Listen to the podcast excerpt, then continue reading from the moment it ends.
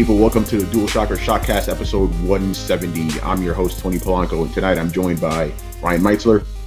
I'm here tonight in the chat, but my heart's in Boston. and George Jimenez, who can speak again. Yes, I left my voice in Boston, and now I found it.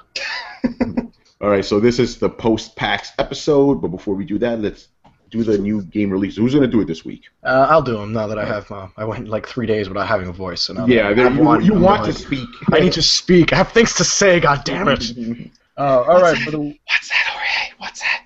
so yeah, so for a good Friday night and most of Saturday, I was like, "Hi guys, I can't." So can you imagine talking to like developers and stuff like, "Tell me about your game." Excuse me. So I'm just like getting dangerously close to people's ears, like, "I lost my voice." I- I'll get into that later because there's something that I found so funny. George was like trying to whisper. Uh, we'll get into it later. Anyway, new new game releases. Whis- And- whispers mean nothings. Anyway, for the week of April 13th to, uh, to April 20th on our Year of Our Lord 2014, we have Final Fantasy XIV: A Realm Reborn on PS4, oh my god! Blockman Worlds on Android, Ouya, PC, and Brown. Oh, browser. Okay. I was like, it said brow, and I was like, oh, that must be. It said brow, and I'm like, oh, that must be short for brown, and I'm like, wait, brown means nothing, so it must be something else. Teenage Mutant Ninja Turtles: Out of the Shadows on uh, PSN. Hyper Crazy Climber, a PS1 import, PSN. PlayStation 3 network. Uh, Conception 2, Children of the Seven Stars, Vita, PlayStation Network, Vita, and 3DS. 2014 FIFA World Cup Brazil, PS3, 360. Brazil. Ethan, Meteor Hunter, PlayStation Vita. No heroes allowed. No, puther, no puzzles either. PlayStation Vita. That sounds awesome. Trials Fusion, PS4, Xbox One, 360, and PC. Pure Chess on the PS4. Backgammon Blitz, PS4 and PlayStation 3.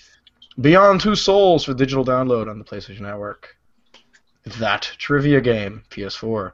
Dead Nation, PlayStation Vita. Descent 3 on Steam. Deus Ex Human Revolution Director's Cut on Mac, finally. Woo!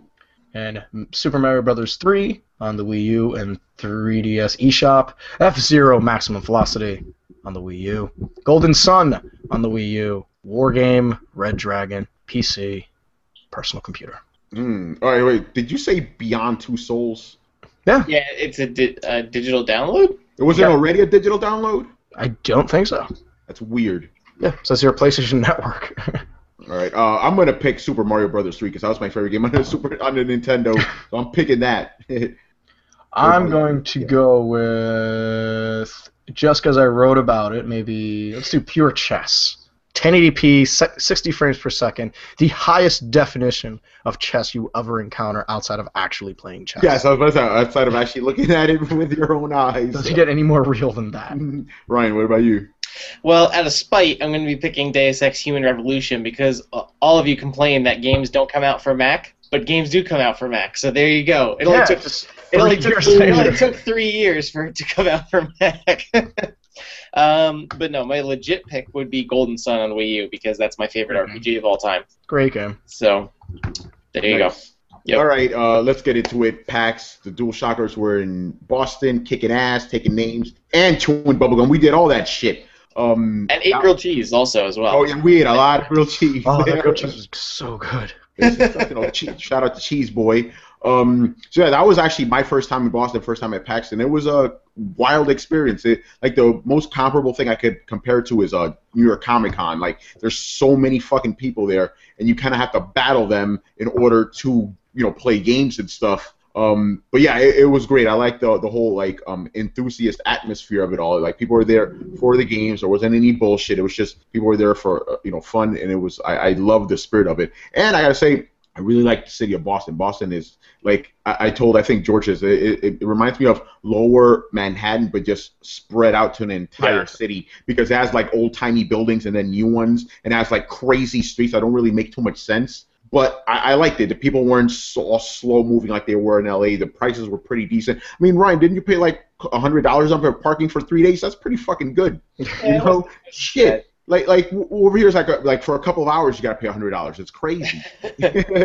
um, yeah, I, I just had a lot of fun. We you know if you've been checking out the site, we were just pumping shit out. Um, but tonight we're just gonna regale you with stories Um, George, why don't you go ahead and I'll just bounce off of you. Okay, do you want to start with uh, I think what everyone gen- what like everyone universally kind of loved about the show, gaming wise, or I mean, evolve. We could talk Evolve. about. Yeah, I mean let's let's let's, it. get into it. Uh, I think the the booth that had maybe the longest line was that and Transistor. But uh, yeah, Evolve. We got a chance to uh, play Evolve. We you missed it, Tony, but we were there when uh, Cliffy B was playing it. Actually, I heard that when I was there, he was there too. Yeah, so he was waiting. He was in. He was in like the little group ahead of us, and we were and we were just kind of shooting the shit. And he was like, "Yeah, retirement kind of blows. I'm gonna. I want to make games." But uh, yeah, he he was playing Evolve out there as the monster, and they got like the devs against him, and they got the like their esports guy to commentate. They put him on the big screen, and it was like a big event. So it was really fun, like being next in line in that booth, watching Cliffy B figure out how to play, but still kicking a lot of ass and just completely holding off the developers at bay. And Eventually, the developers really won, but their match was like a 20, 25 minute match, which was Oh insane. wow. But uh, yeah, Evolved. Uh, uh, Turtle Rock Studios, the guys who made Left 4 Dead, are making this uh, four-player co-op game where it's four dudes versus one player who happens to be a monster who can evolve into a bigger monster twice. Yeah, exactly. And uh, so, yeah, so what? So yeah, we both got write-ups at the site. I played as the monster. Tony played as the um, as one of the hunters. yeah, that was on your suggestion, by the way, because you were like, "Hey, dude, I'm, I played as the monster. You should totally play as the human, so we could have like a good conversation about that." And yeah, yeah. it was, yeah, it was and totally it, and it, cool. and it, because it's two vastly different experiences. So as the monster, you're playing in third person, and it's almost like a stealth game earlier on, where it's like you know I had a you know you had a coach telling you what to do. It was like yeah, you want to stay away from these hunters at this stage because they can crush you and trap you. So you know use your senses. You know if you see them coming from runway, just leap in the opposite direction, feed on small critters, and then you know just focus on evolving. And once you are ready and big, you can turn right around because that's essentially game over when that happens. But uh, yeah, it was yeah, it was a lot of fun. I was I was surprised how much I was able to just climb everything, and when I was ready to like pounce on people, it was great how often people don't look up. Like I was just waiting on top of the and see the hunters go right under me, and I was like, all right, time for a leap charge, and I just came in and crushed everyone. And yeah, re- read my piece about it because I just I really got into it, and I I decimated our community manager and her team. Like they, Oh man, yeah, that was cruel. they stood no chance. I was picking up rocks, throwing at them, and then finishing them off, and they were trying to harpoon me. I was like, "No, thank you." I ripped the harpoon out. Yeah, it was it, it was bad. I, I, I killed them. Yeah, It, it, was fun, and like I was kind of curious what's it like to play as the as the human. Is it because I was having a ton of fun just being like I felt like I was a boss in the middle of a boss fight. So I don't, uh, so what was it like on your end? Because that just feel like it, it does it feel a lot like a Left 4 Dead on your end or no, it isn't. It's a lot slower and more methodical, and that's actually what I liked about it. One of the things I don't like about multiplayer games is just they're too quick. You don't have time to even think. It's just Hmm. all twitch based. In this, you have to be deliberate. You deliberate. Like you have to be slow, but you can't be too slow, obviously, because the monster will evolve. But Hmm. and I like the fact that you have to stick together. You can't just be John Rambo, go wherever the fuck Hmm. you want. You need to stick together. Everybody has a specific role they need to stick to. Like I picked the trapper because I'm like, okay, I'm not that great at like being like all out guns blazing, but I do still want to live dangerously because it was my job to actually trap this fucking thing. and, So- and spot it. Yeah, like you can put these little sound spikes, and the guy was telling me, he goes, "Yeah, don't go in this area." He put little sound things, you'll show up on their map. He goes, "Yeah, yeah, you could throw harpoons that could like keep you keep me Yup. from jumping and climbing." And yeah, uh, so that was cool. Um, yeah, like I would set up the, these sound things, and then like you know, and I like the fact that there was other cues there. Like we'd be going around, all of a sudden, like, hey, there's birds over there. They're they're there's a disturbance. We got to go check that shit out. And then like we found this big monster, but it actually wasn't a Goliath. It was something else that was still big. I'm like, okay, that's cool because there's a lot of other monsters in the mm-hmm. world. And then like one of the proximity mines I put down, it's like. I'm like, oh shit. We turn around and this big fucking monster. He was already at the top level already, so um, but we were doing pretty good. We actually drained all his armor. We were like destroying him. And at that point, I'm like, okay, we got this motherfucker. But then he got smart. He was like, okay, I'm gonna take out their medic. He just went all out on the medic. Every time we tried to heal her up, he would just, you know, Yep, just that was that was the fir- that was the first thing I did. Their medic was always the last person in the group, and I managed to get behind them and kind of get them separate, and I just demolished their medic, and then I just ran away, and then it just freaked them out, and then they split up, and I was like, oh, you guys are done. But but yeah, evolve evolve was super fun. yeah, dude. Uh, you know a game is fun when you're like, I want to play that again. That's how you know a game is fun. Yeah, yeah. It looked, it sounded like a lot of from from how you know you guys talked about it, and pretty much everyone loved it. That as far as I know. Four hour wait, and it, let me give you a PAX tip: don't go to PAX to play the AAA titles because you're gonna you're gonna waste a day. Even though Evolve was amazing, you know you do that at like a Comic Con where Evolve would probably be the main game there. Or or at the very least, you do it on like Sunday when you know That's you true, out yeah. pretty much everything else on Friday and Saturday, and you kind of just have time to kill. Like then you can do something like that. yeah, have Sunday be your line day because you're the Friday and Saturday you really got to run to that Miggy um, uh, indie mega booth. Sorry, Indie mega booth. Mickey Yeah, dyslexia. and the booth. Miggy Menda booth. Mega booth. because they, they had over 100 games. Um, I think about 80 of them were actually video games. The other stuff was like cool, like tabletop games. Uh, yeah, I, I wrote a piece on like just some of my favorite ones, but uh, I got my little I got my little list here of stuff I played that really stuck out. There's okay, so there's one game I think everyone you uh, you guys need to play. Uh, aside from like Hotline Miami 2, which I think is a little bit more people are it's more on people's radar now, but uh, Hyper Light Drifter was amazing. It's kind of like a, uh, a Zelda inspired dungeon crawler where the just the art style just threw me out. There's a there's a there's a trailer for it on the site, but it doesn't even do it justice. It's it's super gorgeous and it uses this, it uses a lot of like purples and grays and what I liked about it is uh, combat's really tight for a, a game that surrounds you with monsters. You're just doing you're doing this crazy dash like and you jump to uh, you know you can close gaps with it. It's, it was really cool and that was a game where I my I had to stop my demo because I had to run to another appointment. I was just like, oh, I should just cancel it and just fucking play this game. But that fantastic game, Hyper Light Drifter.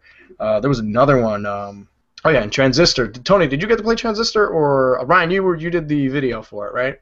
Uh, yeah, I did the video and I played it, and I'm also working on a preview that'll probably go up tomorrow. Okay, so keeping an eye out for that. But uh, what do you think of it, Transistor? Uh, I really, really liked it. Um, it's funny because, like, you know, when I was talking to, I was talking to some of the, the staff from Supergiant, and uh, it's interesting because the game does remind you a lot of Bastion, like just, you know, at least visually. Like the, the art style is very similar, the, uh, you know, the, the viewpoint, and basically the gameplay is very similar.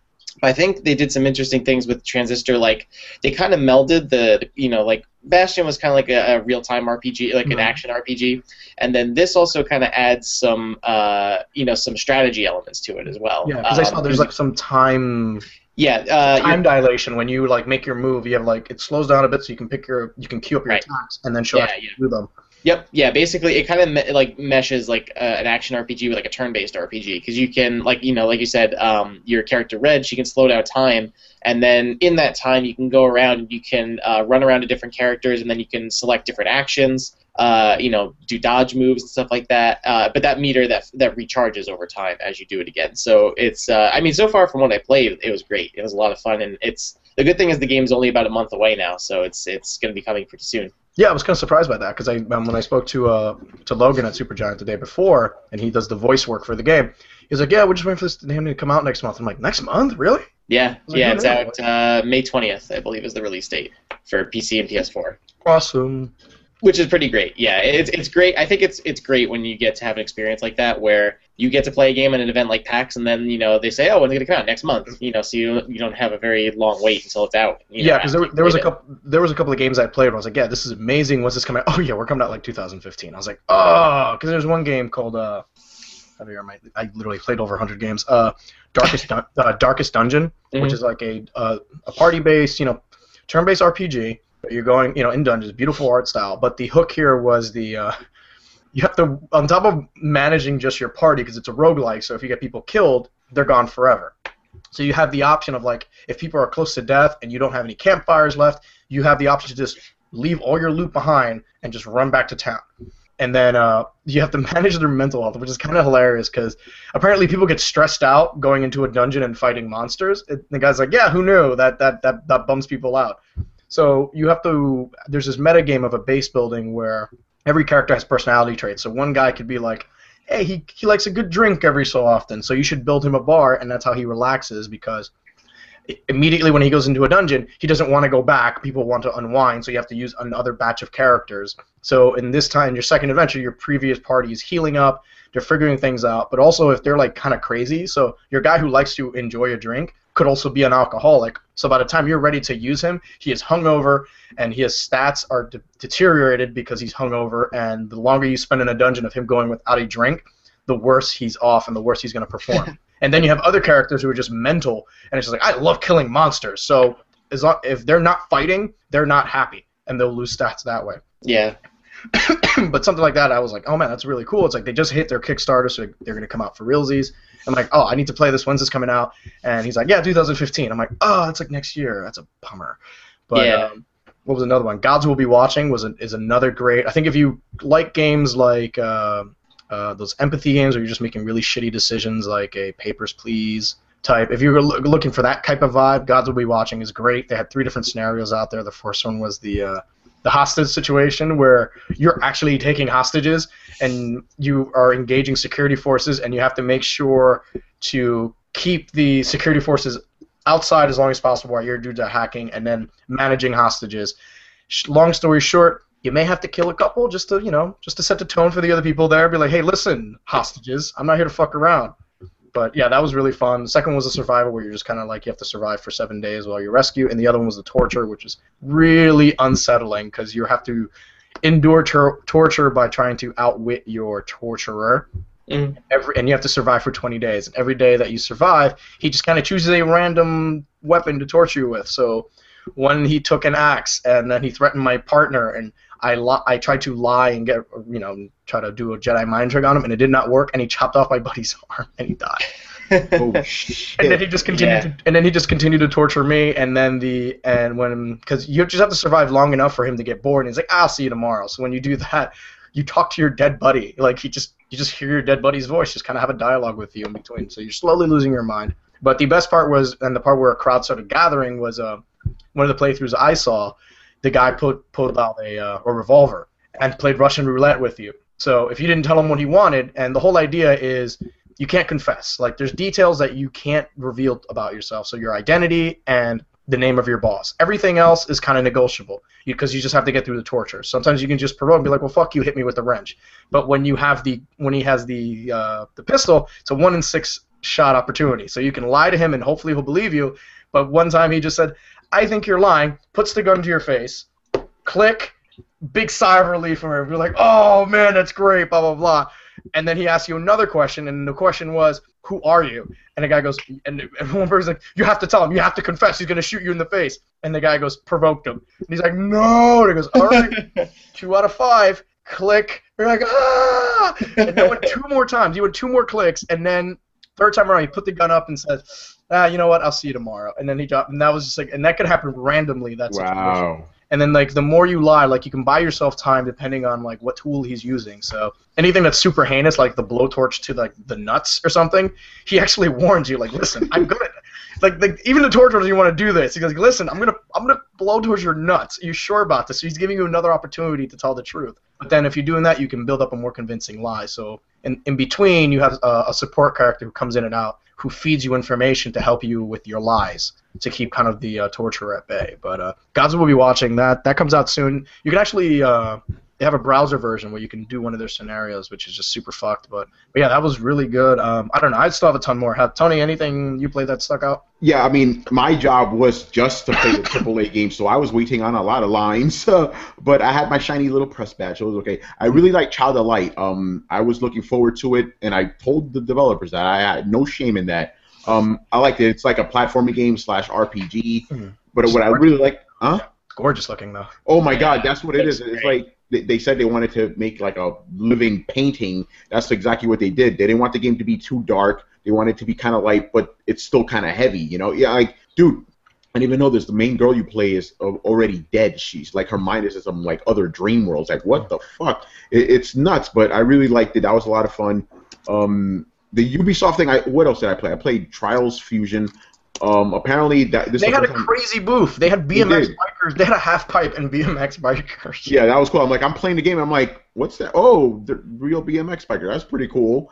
Um, it was fun because that game, like, it's kind of like Burnout in like that they encourage you to crash and fuck up. Mm. So like, I would be there, I would be messing up, and there's people behind me just laughing. Like, I don't know if they were laughing because I suck or because it was funny. I, whatever. I, I, No, that's that's that's the game. The Yeah. half, half the joy is watching how the guy neck hits the ground. And you're like, oh, ooh, let me not do that. Jump again.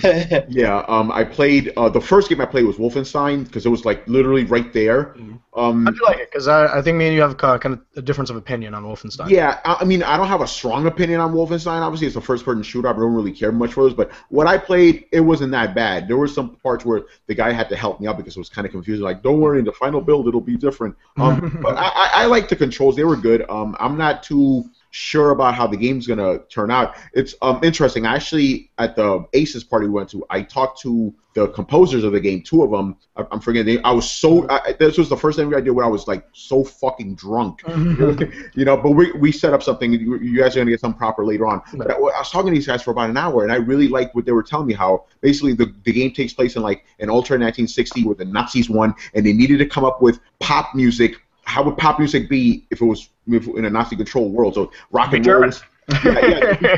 we, yeah, we went to a Bethesda party before that. They were playing all these songs in German. It's like, wait, I know this. this cover band was playing '60s music in German, so we heard uh, Rolling Stone "Paint It Black" in German, uh, Beatles "I Want to Hold Your Hand" in German. it was so bizarre. And then the guy, the band is in character. So he's Yeah, like, exactly. Gustav Mensch, Wolfenstein. And I'm like, I feel kind of terrified at this moment. Yeah, yeah, exactly. We've been conditioned. German accents are evil. Um, but yeah, you know, they told me about all this stuff. I'm like, that, that's pretty cool. So I played that. I thought the controls were good. What, what did you think of it? You said, I don't know. My opinion is like, it's okay. That's my opinion. I didn't think it was great. I didn't think it was horrible. I thought it was okay. I didn't think the demo was good. I think the game might not be bad, but because it's a long demo, you're you it's probably It a good hour and a, like you do get a good chunk of how the game plays.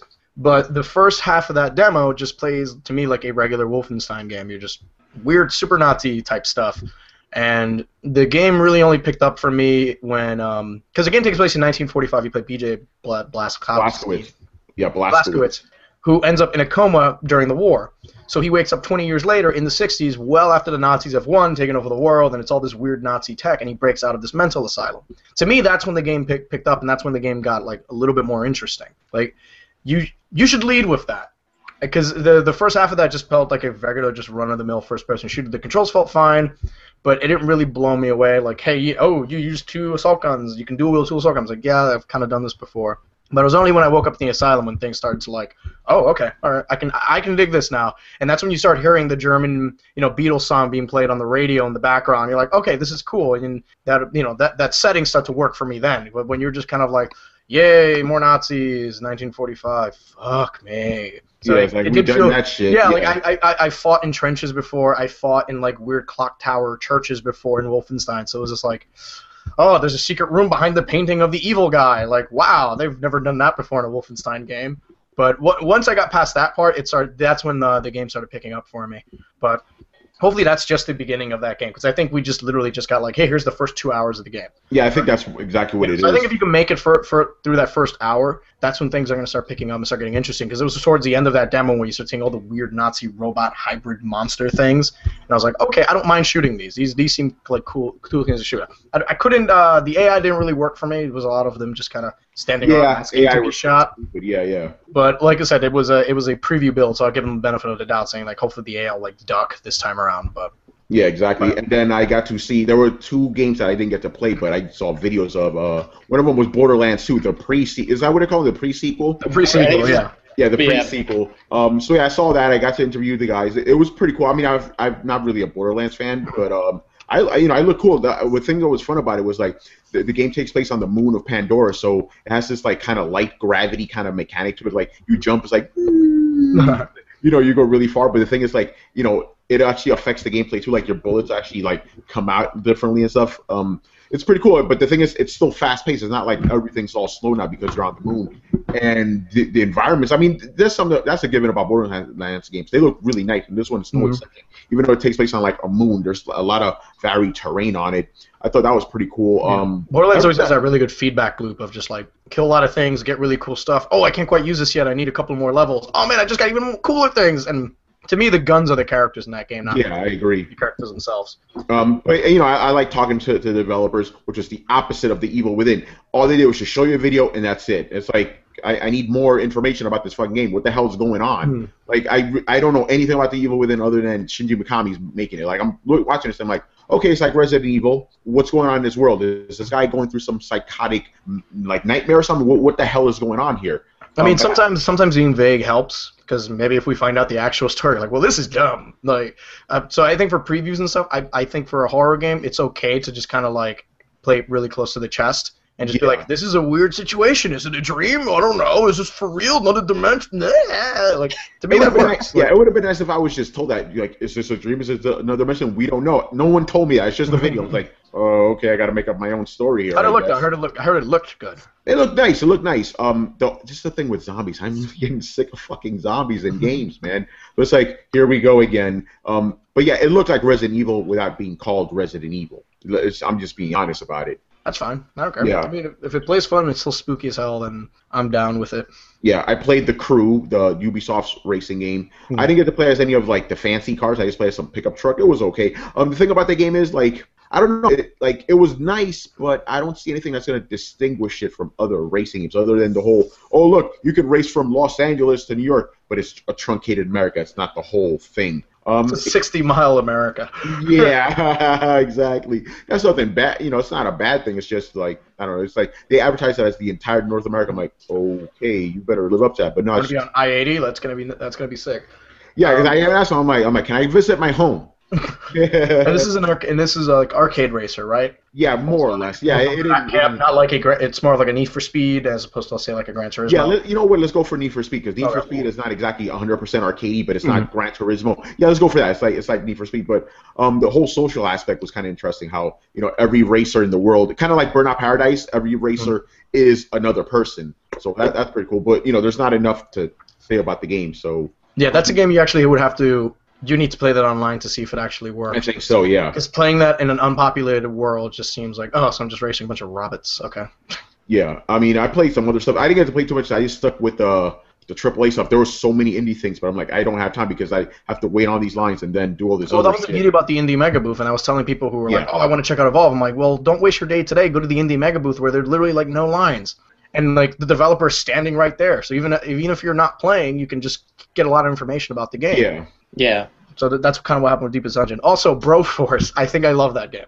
No, okay, yeah. Tell us about Broforce. It's so fucking dumb. It, it's a you know an action platformer. If you ever played like a Metal Slug game, Oh yeah, it's kind of that vibe, except it's fully destructible terrain. nice. So I was uh fuck who was I? I was uh oh I was a RoboCop. RoboCop. Rambro, and the trick is you only have one life, but throughout the stages, there's kind of like these tiger cages that have other characters in them. So in each stage, you just have to free them, and then you just get another life, and then when you die, you just come back as another bro. So the cool thing about this is, uh, oh, my favorite by the way was Indiana Brones, because he had a whip that could like just.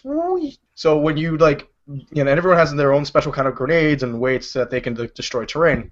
So in one part we had to just jump over the valley, but there's an anti-air truck there just shooting at us, and I threw a grenade and it came up super short, and I was like, ah, balls, and it went off and it just killed the cliff that it was on and just all shifted down, and it destroyed everything on there. Just it was it was insane because you're walking around, and then there was a uh, Brade, the guy, uh, you know, a Blade clone. So he ran around with a katana. It was oh, it was amazing. And then there like, was are uh, all their names just start with a BR. I, Yeah. I think I, just, I think I just want to play this game just based on the names, like Yeah. because they're awesome. oh yeah, there was Snake Broskin. Uh, there was a Judge Dredd guy, but I forget what his name was. I think it was Judge Dredd. Yeah, I think it, it could have been Judge Bro or some nonsense Judge like Dredd. that. But Yeah. That was really good. Um, let me run off some of the things here. Uh, Cosmic DJ was a kind of like a music thing on your on your uh, iPad, which is a rhythm game, but had like cats and stuff in the background. That's like one of weird visuals, and then you can mix and match and all that stuff. That was in the Devolver booth. Uh, Ryan, you got to play Hotline Miami. Did you like it? I did, yeah. I was gonna say, yeah. My list of games I played at, at PAX is pretty short. I only played Transistor and Hotline Miami, um, but those are two of the ones I wanted to play the most. So I was okay with that. Um, but yeah, I got to play Hotline Miami too, and uh, I talked to some of the guys there Hmm. from uh, from Devolver as well. And uh, yeah, I mean, it was good. It uh, it was just funny watching it because like because I mean, the, just like the first game, it's hard. Like because I got I died like probably at least 25 maybe 30 Mhm. times during just during those two levels alone like because it was just like really hard and of course And don't, don't you feel weird, especially when people are waiting? Because I never know what the Well, que- what the etiquette is when it's like well, it's a game where you die really fast. So I'm gonna do at least we're gonna do 15 each, right, guys? yeah, yeah, it's. I mean, like, if, if you like, if you had to give up your seat, like, you know, after you died, like, you, your demo would last like maybe at the absolute most. Um, but and it was funny because my computer I was playing on was the one that was being broadcast on the big screen in front of me, so people were just watching my ass getting handed over and over again. Um, but yeah, anyway, um, the game's you know obviously like it, it looks a lot like the original, and so like I know a lot of previews and stuff that I saw kind of said like noted that saying like oh you know even if this was just DLC for the original game like you know you wouldn't be like remiss for saying that or anything Right. like that. 'Cause it's, it's just more Hotline Miami. But I did Yeah, see, like, pretty much. Did you get to that second character?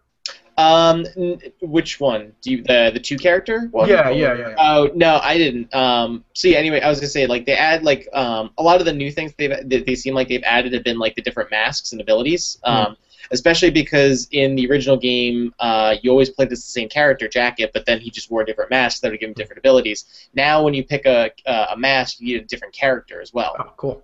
Um, and then, so like you said, one of the characters that you can get is um, Alex and Ash, who they're actually two characters. Uh, so one of them has a chainsaw that he uses up close, and then the other one uh, has a pistol. Ah, So okay. kind of they saw that up. happening, and I was like, "That's that's really cool." I'm like, "Is he playing?" yeah.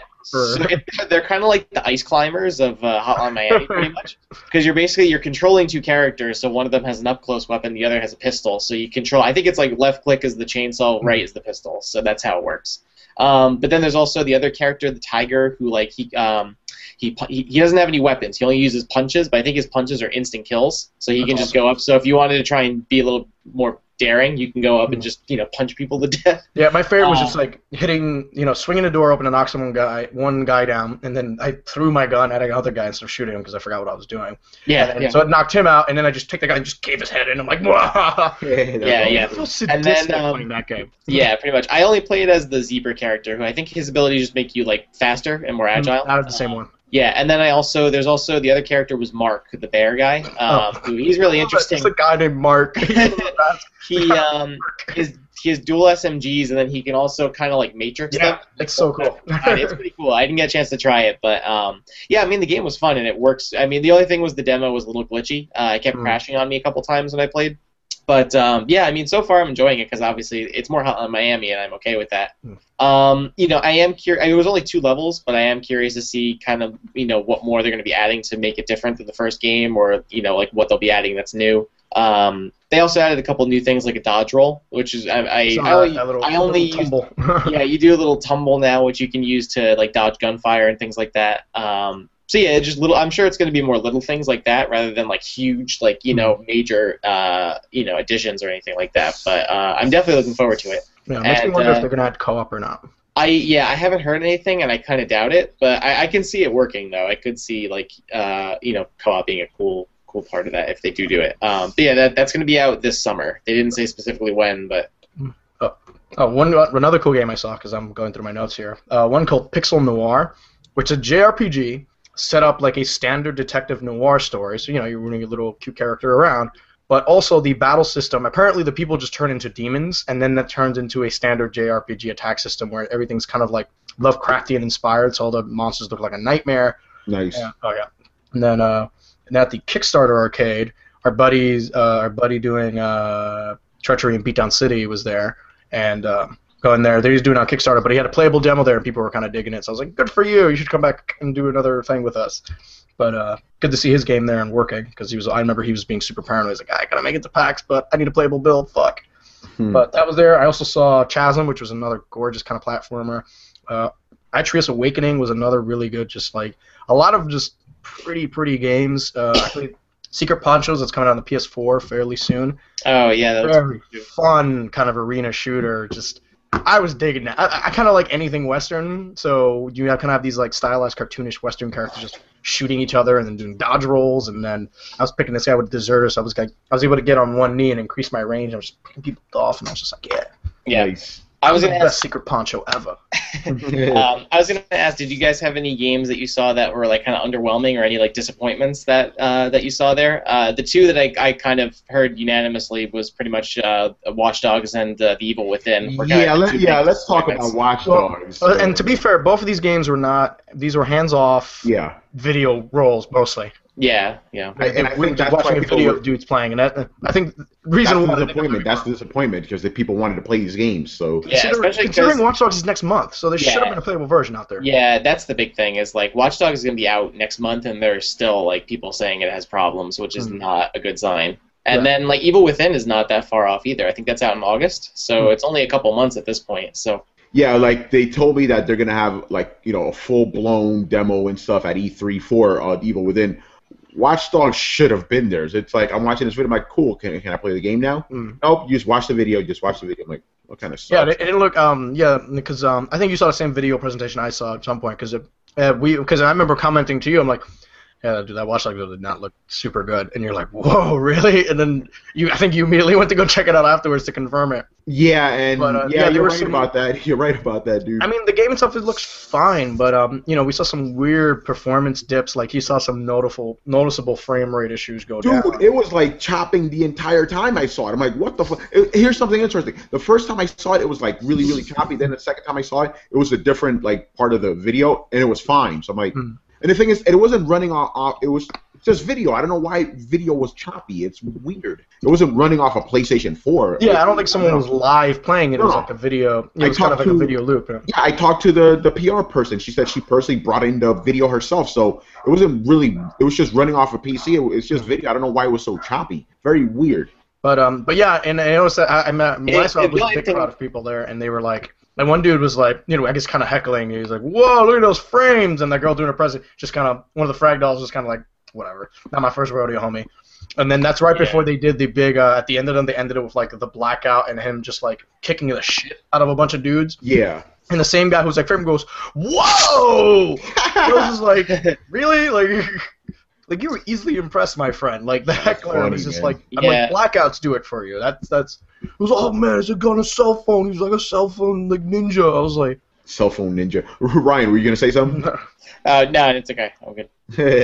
um, yeah, so yeah, I was disappointed because the game is literally out next month and we didn't get to play it. Um, Hmm. yeah, I mean, out of the games I played, yeah, th- those disappointing. No, I mean they were okay. Yeah, the biggest disappointment probably was the Evil Within because they didn't even have anything, nothing. At, at least there was a girl there telling us about Watch Dogs, you know. Like, yeah, I heard the nah. evil within. I heard the evil within like demo thing was a little awkward. It was just.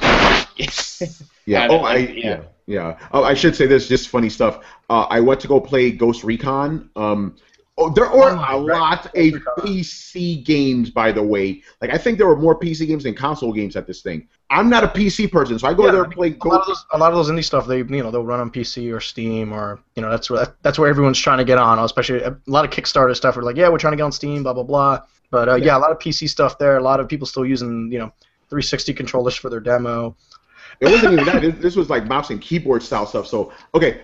I'm talking about Ghost Recon. I didn't write about Ghost Recon. There's a reason for that. I go there. I have absolutely no muscle memory when it comes to you know, with, with, you know, like you're supposed to do the AES whatever bullshit. I don't know how to fucking do it. My hands are not used to that, so I'm like, uh, go up, go up, go down. Like, what the hell's going on? Like, I had no idea what the hell I was doing. So I was like, I can't write about this. I'm sorry. And then, um, Really? Because it's more accurate that way, Tony. God, pissing off then, our PC guys. and then I, I interviewed the guys for WildStar, right? And after the interview, they're like, "Do you want to play the game?" And I'm like, I had to respectfully decline. I'm like, I can't fucking play this thing. That's a Like, game. That game. it- That, the game shows up at everything, and it and it's always looking a little bit better every time I see Yeah. it. And I'm like, I, I, I, yeah, I, I, went there. kind of want to play it.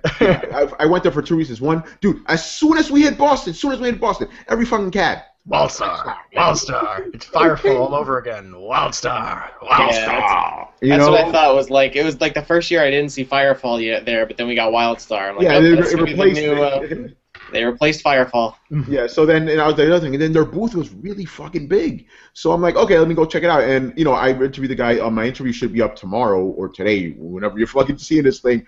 Um, and yeah, because the thing is, to me, what's interesting is that game is kind of not taking itself so serious. Mhm. Like the, the whole fun aspect of it. Like David said, the, the art style was influenced by Don Bluth and Pixar and, and all these other kind of things. I'm like, that that's pretty neat. Yeah, and the know? character customization looks really cool, and it's kind of you can just go and make whatever the kind of guy you want, and the character class and system is very open.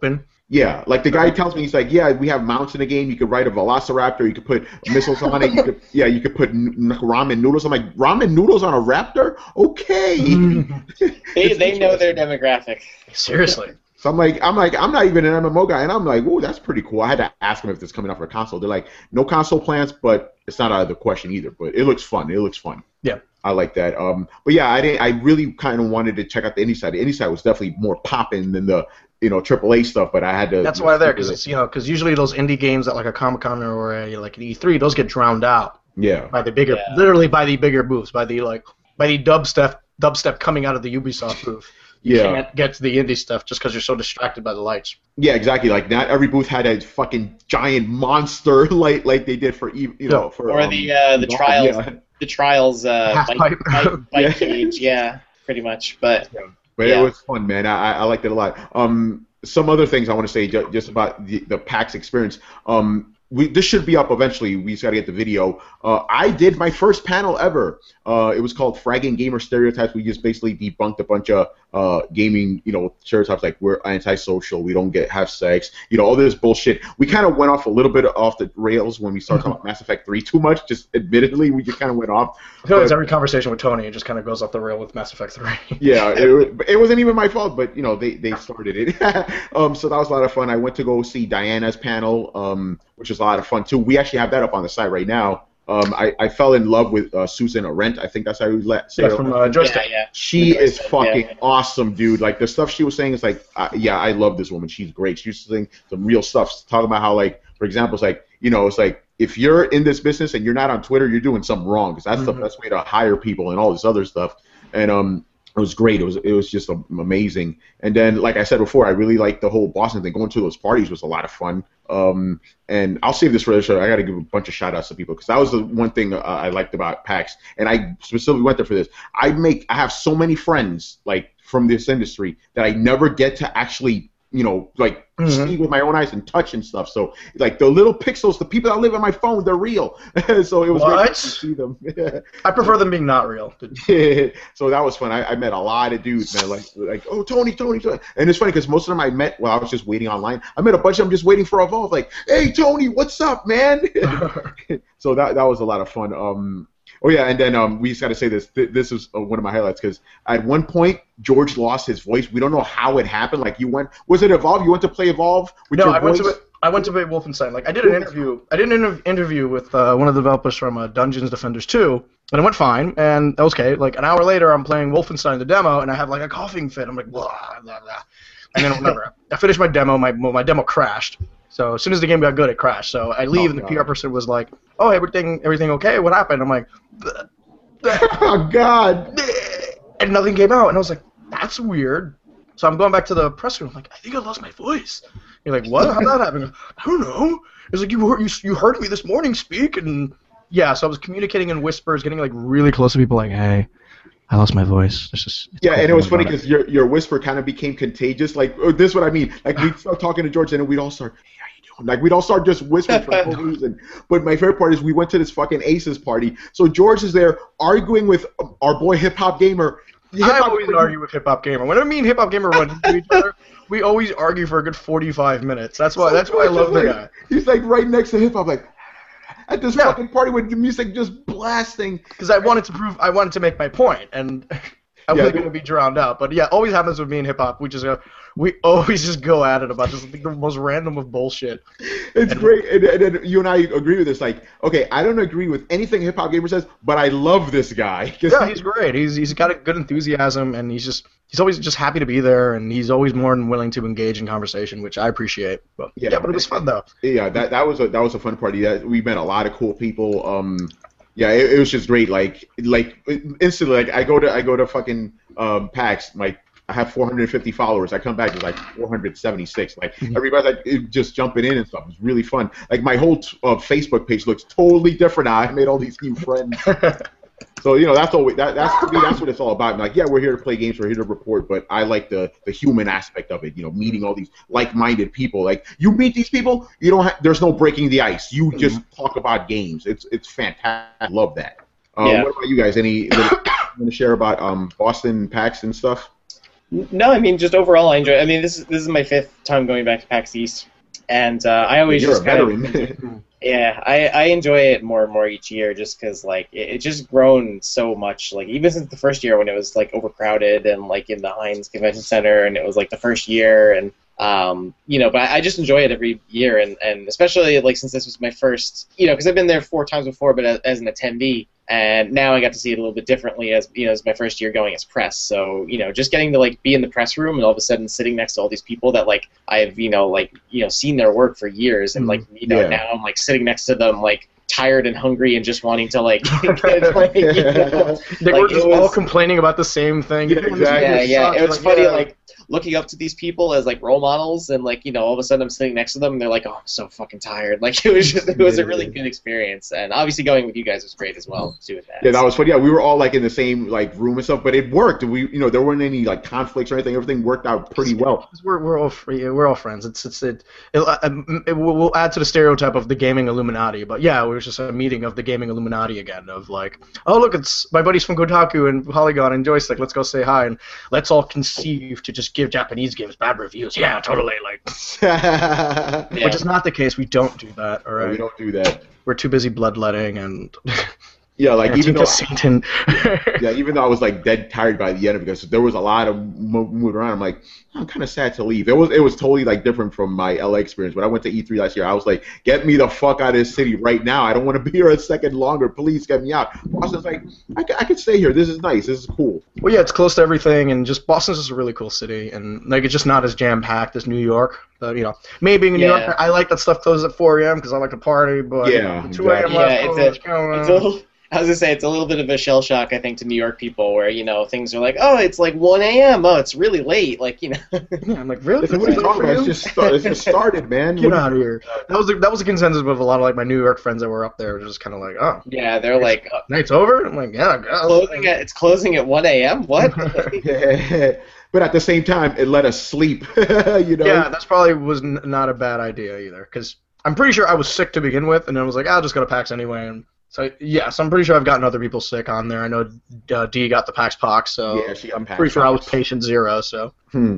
Yeah, I always avoid those. I don't know how. I have a pretty good immune system. I never gotten a Pax Pox or anything like I that. only get sick at convent. I only get sick at conventions. Like it's if as soon as I leave my little bubble here, Yeah. I, I'm just my immunity to all germs just goes away. It's like oh fuck, like Yeah, no, I, I never had that happen. change of weather and change of scenery, I just immediately get sick.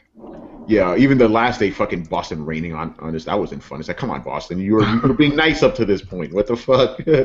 um, so yeah, and um, you know what? I'll do this now because I want to give some shout outs to people.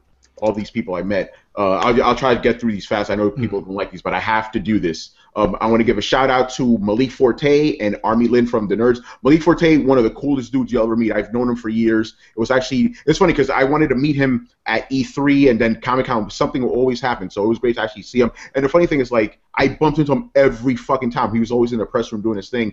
I want to say another shout out to Maylene uh, Garcia, homegirl. I love this woman. Um, I From her- Nickelodeon. uh, from Nickelodeon. Yeah, I met her for the first time um, last year at an EA event, and within the first five minutes, it was like we've known each other for like our entire fucking lives, you know. Because I and it's funny because when I saw, her, I'm like, oh shit, that's Meeting, that's the gamer goddess. Holy shit, let me go say hi. But then we hit it off really fast. Um, I want to say um, Ka- or Karen Rivera. I just met her for the first time. She's from Pixelitis. She was at the panel with um, Maylene and, and um and D. She's a lot of fun. We're gonna hang out soon. Uh, Rahat Rashid. Funny story about Rahat Rashid. So he was with Francois Chan. Shout out to Francois Chang as well, former DualShocker. Um, I met him. He's like, hey dude, what's your name? He's like Rahat. I've never heard this name before. I'm like, Red Hot? Is your name Red Hot? and he was like, dude, that's awesome. You can call me that. Um, I want to uh, give a shout out to uh, I don't know this guy's real name. Uh, Valadier. He's uh, Maylene's uh, co-worker from Nickelodeon. Andrew Alliance. I finally got to meet him. I've been a fan of his for a while. Uh, Brett uh, I think he is. I met him at the party at the um, Aces thing. Jr. One of uh, one of the fans. He's cool. Anthony Nash from motherfucking Max Level. This guy's fun. He I found him at the Evolve um, line. He was like, dude, it's you. Uh, Rick Aguilar, he does a bunch of YouTube videos, so it was nice to meet him. Of course, Hip Hop Gamer.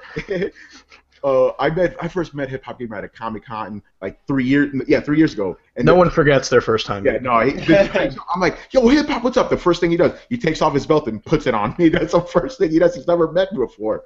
It was awesome. Uh, my former boss, Torrance Davis, give a shout out to him. Without Torrance, I wouldn't fucking be here right now. And it was funny because I, the inside I got to the show floor, there he is, and then he actually took a picture of me playing um, Ghost Recon. He was like, look at this, people. you know, hell is frozen over. Bromyeth is playing a PC game. Soak it all in. Um, shout out to Richard Bailey from the Coalition. Uh, we and him always talk. Finally got to meet him, which is cool. Um, from She Attack, they're a, a new site now. I want to give a shout out to Nia, uh, Jaleesa, Gabby, and Crystal. Super awesome girls. If, if you want a site that's just run by you know quote unquote girl gamers, dude, I hate that fucking title. Um, check them out. They're awesome. She Attack.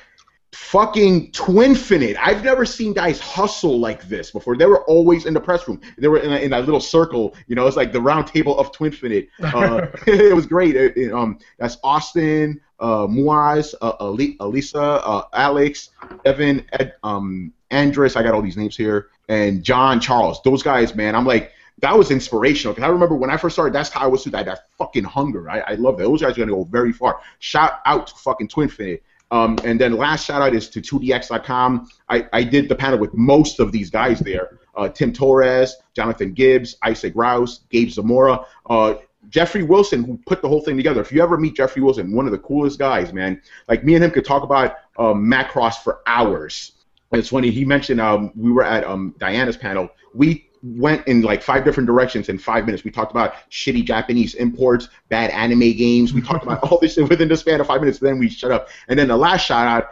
Ooh, okay. I need to give a big shout out. And sweetie, I'm sorry for ruining your last name, Tatiana Vechnovich uh, me and her are really, really close friends. I, I've always wanted to fucking see her, so just seeing her there and hugging her and all that oh, stuff. from uh, from Ask uh, Tatiana. Yeah, from Ask Tatiana. She used to be for two. She used to be the managing editor at 2DX. Now she has Ask Tatiana. Uh, yeah, to say that I love this girl is an to me. She's like one of my best friends. It was just great seeing her. It was funny because um, I went to to breakfast with the girls from that panel that day, and I'm just talking to Maylene about it, whatever, and all of a sudden this girl just comes up, starts me, like, whoa, oh, it's Tatiana, because she's really fucking tall. I didn't realize how tall she was. So yeah, uh, shout out to anybody else who I missed. I yeah, it was it was just a great experience, man. PAX was fucking amazing. Look at Tony making friends. Yeah, yeah, I do that. I was I was too busy watching Star Trek and healing in the hotel room. That was great. Yeah, we and we saw that Star Trek episode with the actual Picard meme. yeah, I was like, that's that where was, it came from, was, internet. That was great.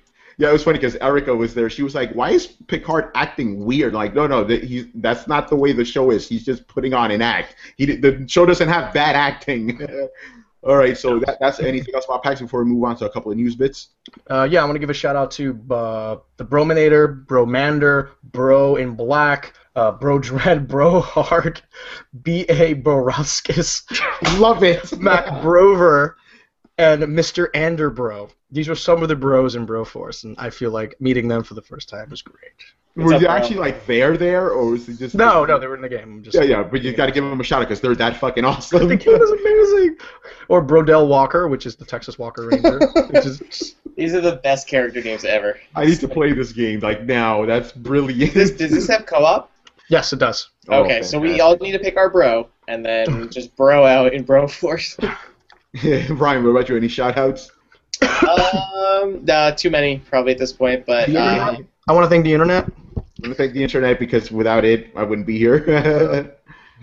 All right, so yeah, let's get some news out of the way. Not too much stuff. I, it was designed that way because I'm like, let's talk about PAX. Um, so Sony has sold seven million uh, PS4s worldwide, right? I believe so. Yeah. And this is sold, not just shipped. Yes, I believe. Does it matter?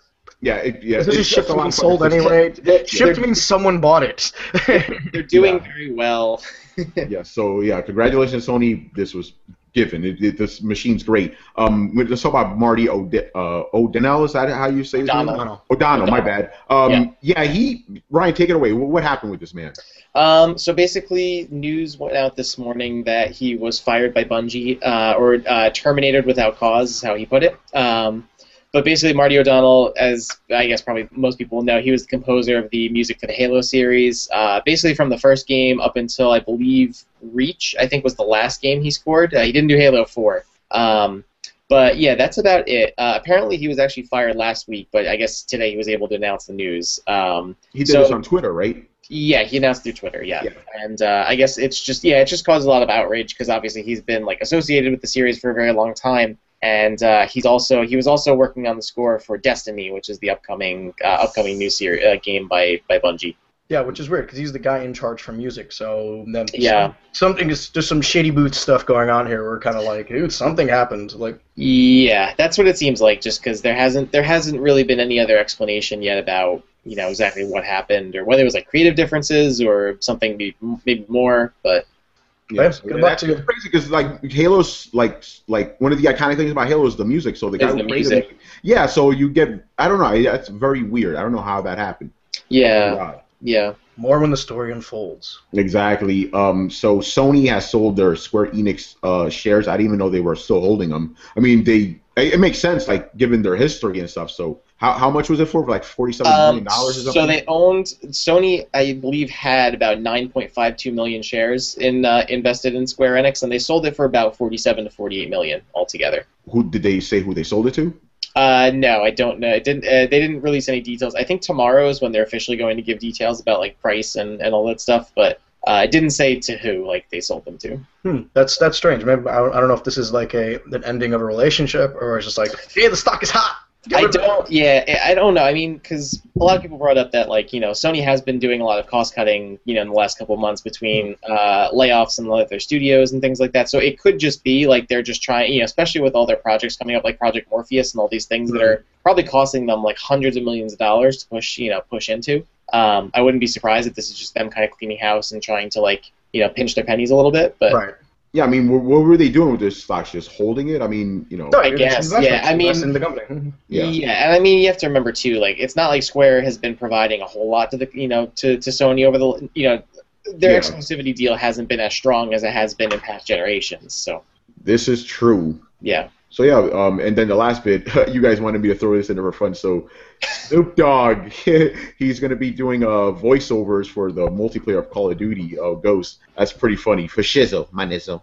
He will be announcing. So when you get a strike package, you got a strike package, baby. It's like, oh god.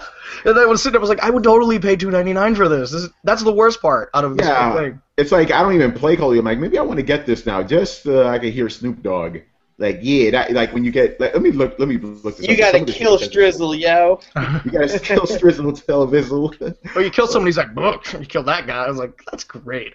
And you know, they started doing stuff like this, and um, I think it was in Dota where they started doing like announcer packs where they can kind of, it'll change the announcer of your game. So I guess there is a market for this type of thing, especially if you're a hardcore Call of Duty fan. It makes me wonder on who else can we use. Like maybe it'll be like a Bruce Campbell or something next time. Like I would love that a would Bruce be Campbell. amazing. I want a Stan Lee pack. Yeah, oh my That's god, what I want. Excelsior. Are you kidding me? Excelsior. Or Yeah, like you get a the- yeah. you get a strike back and then he starts talking about how like uh, he stole like the idea from Spider-Man from like Jack Kirby or something. Yeah. Really When starts me and- Jack yeah. Kirby. when Jack Kirby. me and Kirby created Spider-Man, it was actually me. He stole the idea.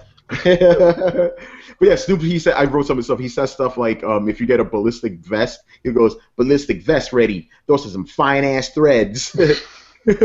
or he'll say, "Don't stop, cap him and shank him." It's it's great. I think it's brilliant personally. Like I want to know if this is going to open up door for more celebrity voiceovers. And stuff. Why the hell not? Give me a Christopher Walken. Dude, I was just about to say that. Just, just fuck it. Let's just do it. Who cares? Just oh man, this- give me a great. Nolan North and Troy Baker one, just for shits and giggles. Let's just throw it out there.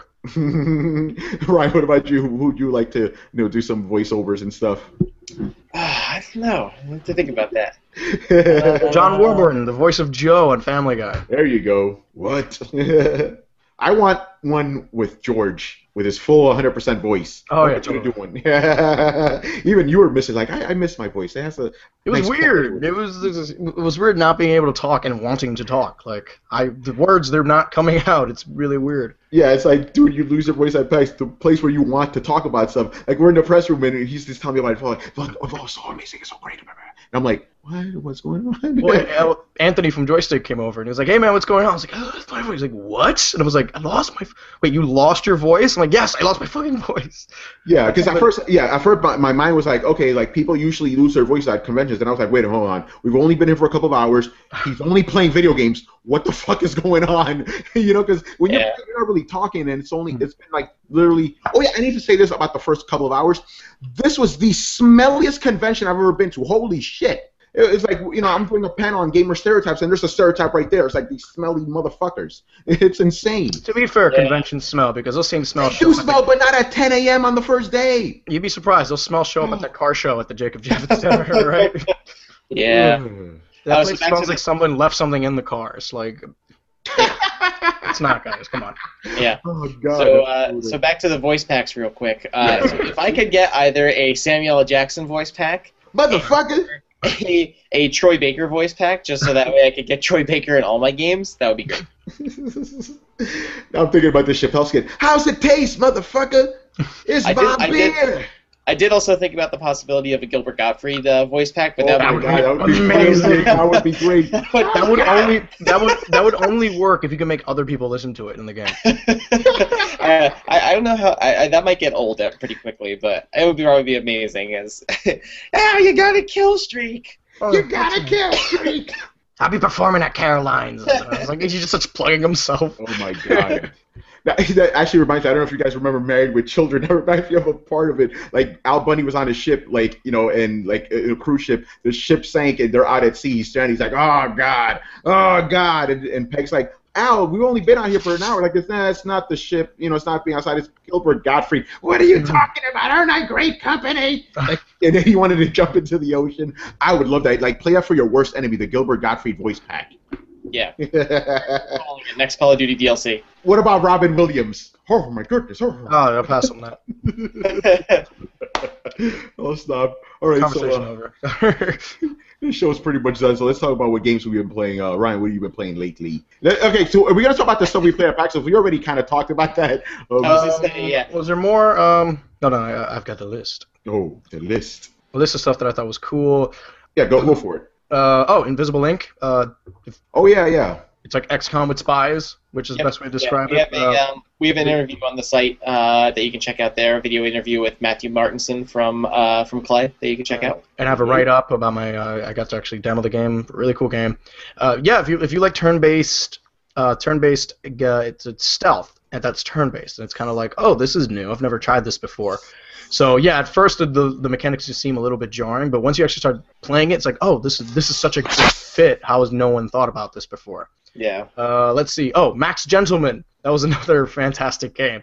Okay, so this is a hat stacking game where you play a perfectly handsome gentleman in a top hat in a in the middle of a bar fight, and the idea is you have to move back and forth and and try to stack as many hats as possible because people are throwing beers at you. So you have to select a hat and then jump up and make sure the beer goes past, and you have to stack as many hats as possible. I only mentioned it and, and, and played it because if you get the high score, you left with a gentleman body pillow, which is one of the characters like this, completely shirtless, That's with like, awesome. full fancy man uh, mustache and top hat, and he's just like that on his body pillow, which is great. And also, Octodad is in the game as a gentleman. He's uh, disguising himself as a gentleman, so he's one of the fathers there. And and also a bear and bear bang like uh, wearing a Duke's hat, which is kind of neat. Strike Vector was kind of like an aerial space shooter, really cool. Uh, uh, the Oculus Rift stuff looked really neat. Uh, what else is there? Uh, a couple of four-player co-op games I saw. Uh, Night Squad, really neat-looking game. bunch of people throwing things at each other. Slash Dash was really neat. Uh, we talked about Broforce. I could keep talking about Broforce. Uh, Darkest Chasm, yeah, I went through that. Galak-Z is, uh, is for the PlayStation 4, I believe, coming out soonish. Uh, space shooter, it's a roguelike, and all the and the level is randomly generated as you fly through it, which is really cool. And um, it, it's uh, the art style is like an 80s sci-fi anime, so it's like heavily inspired by an episode of Macross, where nice. the way the cutscenes come in, the characters just shoot on screen and they're all full anime and just yelling things at you, and speed lines are intense. Yeah, I'm gonna have to get that game now. That's But yeah, awesome. La Mulana 2, they had it there. Uh, the the uh, Nigoro guys were there, and there was such a cool game. I love the first Mulana. It's uh, if you kind of like Spelunky, it's kind of like well along those same uh, same terms. Uh, oh wow. Uh, Kingdom's Rise was this uh, medieval be- uh, medieval like arena game where it's like you're dueling other knights and stuff. Just gorgeous looking game, heavy CG graphics. Uh, Guns of the Icarus. You're you're it's airship on airship combat where you're on the airship crew manning guns and then moving Nice. and flipping over. That looked really neat. Uh, was it and Beatdown City? That looked really awesome. Shout out to Sean. Uh, Burrito Galaxy Six, where you eat burritos or something. I, I remember I remember just writing that down and looking at it. and I'm like, what the fuck is Burrito Galaxy Six? So I, I, Googled gotta. I gotta stop you just just off of that and off of the hat game. Uh, thank goodness for indie developers. Seriously, I love you guys, man, for coming up with these insane ideas. I love it, love it, love it. Go on. Yeah, and then there was uh, Alpha Muse, which is a music-based game. You probably see some videos on the site. Really cool, really cool looking game, really cool playing game. That's coming out for Sony. Uh, Chroma Squad. This is another turn-based uh, RPG, but it's based on fake Power Rangers. So you, Fake you know, you're, Power Rangers. so it's like red chroma, green chroma, and you're fighting monsters, and it's all cheesy and it's really cool. And then I think finally there was Karmaflow, the rock video game opera. I'll leave it at that. Whoa, okay, that sounds pretty awesome too. But yeah, but there was just so much at PAX. Um, there was the indie mega booth, there was the indie mini booth, where it's just a dude with a screen just telling you about his game. A lot of cool stuff, and we'll still have, uh, you know, I'm trying to write a little bit more about Pixel Noir because I got to have a conversation with the guy there about his game, just because Detective Noir looked really cool. And oh, uh, oh, we always monsters sometimes. Like, I'm butchering that to always sometimes monsters. Okay. Another one of those empathy games shaped like a, a 16-bit sprite RPG. It, it's gonna bum you out, but it's so fucking cool. Uh, if you get a chance, it, speaking about it is a spoiler within itself. So if you guys get a chance, Google it or do you know just do some work on your end. God, why am I doing all the work? So check some of these games out.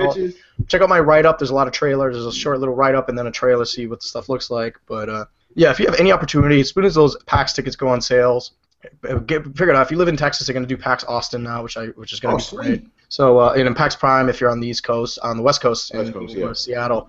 But yeah, PAX is such a great show. If you want to play like a lot of cool games that, and you know, a lot of these guys are just doing Kickstarters and they're just, and then basically you're just like, hey, if you like our game and you think you're interested in, check out our Kickstarter, buy, you know, and buy it so we can keep this game going. But there was a lot of good, a lot of like humble indie guys there, just saying like, hey, if you guys really like our game, please show support. So yeah, Yeah. go support by going to PAX, and if you like the stuff there, you know, throw a couple bucks their way. But yeah, that was that was the common theme of a lot of the indies I saw was like, yeah, we got a Kickstarter, we don't need like five thousand more dollars to make this a real game, and it's like, oh my god, that's so much pressure, I need to go. Yeah, right. Like, oh, I want to help you out. Yeah, I, I, I love that. You know, because you have it's like a good counterpoint to E3 because E3 is just nothing but AAA games. So Hmm. Yeah, it's it's nice have a- AAA, and it's it's AAA, and you're dealing with a lot of PR people who are Mhm. media trained. It's it's so Yeah. fun talking to people who haven't been vetted by me. You know, yeah, they tell you a lot of things they're maybe not supposed to, Yeah, but that's part of the fun. but that's part of the fun. And you know what? They're more human about it, and you can kind of see that, like, oh, you know, this guy, you know, it's good seeing people passionate about stuff they're working on, as opposed to someone who is hired to be passionate. Yeah, and exactly. So, and and it's not a knock on like PR people. That's just their job. And yeah, That's- some of them how generally do love the stuff they're throwing out there. But it's nice seeing someone who actually made that project, put their blood, sweat, and tears into it. Who were like, you know, I talked to the Deepest Dungeon guy, and one guy asked him, "Hey, are there going to be like um these are really cool like armor sets and stuff? Are you gonna are you gonna have multiple? Can people equip different looking armor?" And the art and we were talking to the artist, and he says, "Absolutely not. Do you have any idea how much work that is?" that was maybe the best answer, from, like the most honest. He goes, "That was just so much work getting these guys to look the way they do. Could you imagine if we could just swap that out with something else?" He goes, "No, you guys are trying to kill me. Like, maybe we'll make it a Kickstarter goal." But like that was such a cool response, and a lot of those indie devs are just really cool, and everyone's working like, like off Unity, and they- every, they're really looking forward to the Unreal that Unreal, uh, subs, you know, the uh, the licensing deal that Unreal did. where Yeah, you can get it Yeah. for 20 bucks a month. So yeah, it's it's really cool just seeing people work on, you know, seeing like their game at 30% because it's like you know I cannot wait to see this game next year at like another at the next PAX or E3 or. But yeah, like you know, take a transistor. Like that's a game we always see at PAX, and it's always look, just always looks a little bit cooler every time we see it. But but yeah, good good good on PAX. And uh, yeah, and, and and you know when you see those guys, you genuinely want them to be successful. You really Mm-hmm. pull for them. You know, and, and like yeah, it's like you're supposed to be a little bit um, bi- you know, like not biased against them because you know you, you're a journalist, but I I root for these guys. It's great. You know, You want to root for them because Yeah. the innovation is coming from indie games. You need AAA. it, it really is. You need AAA. You need AAA to keep the industry alive because yeah, you know we actually need Call of Duty to sell two billion copies. Because Sorry, people, it's the truth. That that that's that's exact. That's why it has to happen. They just have. But yeah, but you want to go to the indie stuff because they'll, they'll surprise you with something kind of cool and quirky and amazing. Yeah, Yeah, that's, they're that's, the- that's yeah, that's they're what I always ones- said. Yeah, They're ahead. the ones driving the innovation and the Yeah, you know the new because they ideas. can get away with it. They can get Yeah. away with it. You know. They're the ones with the ideas that the bigger publishers are going to steal to put in Mhm. AAA titles next time That's around. exactly how it So you have support these Yeah. guys.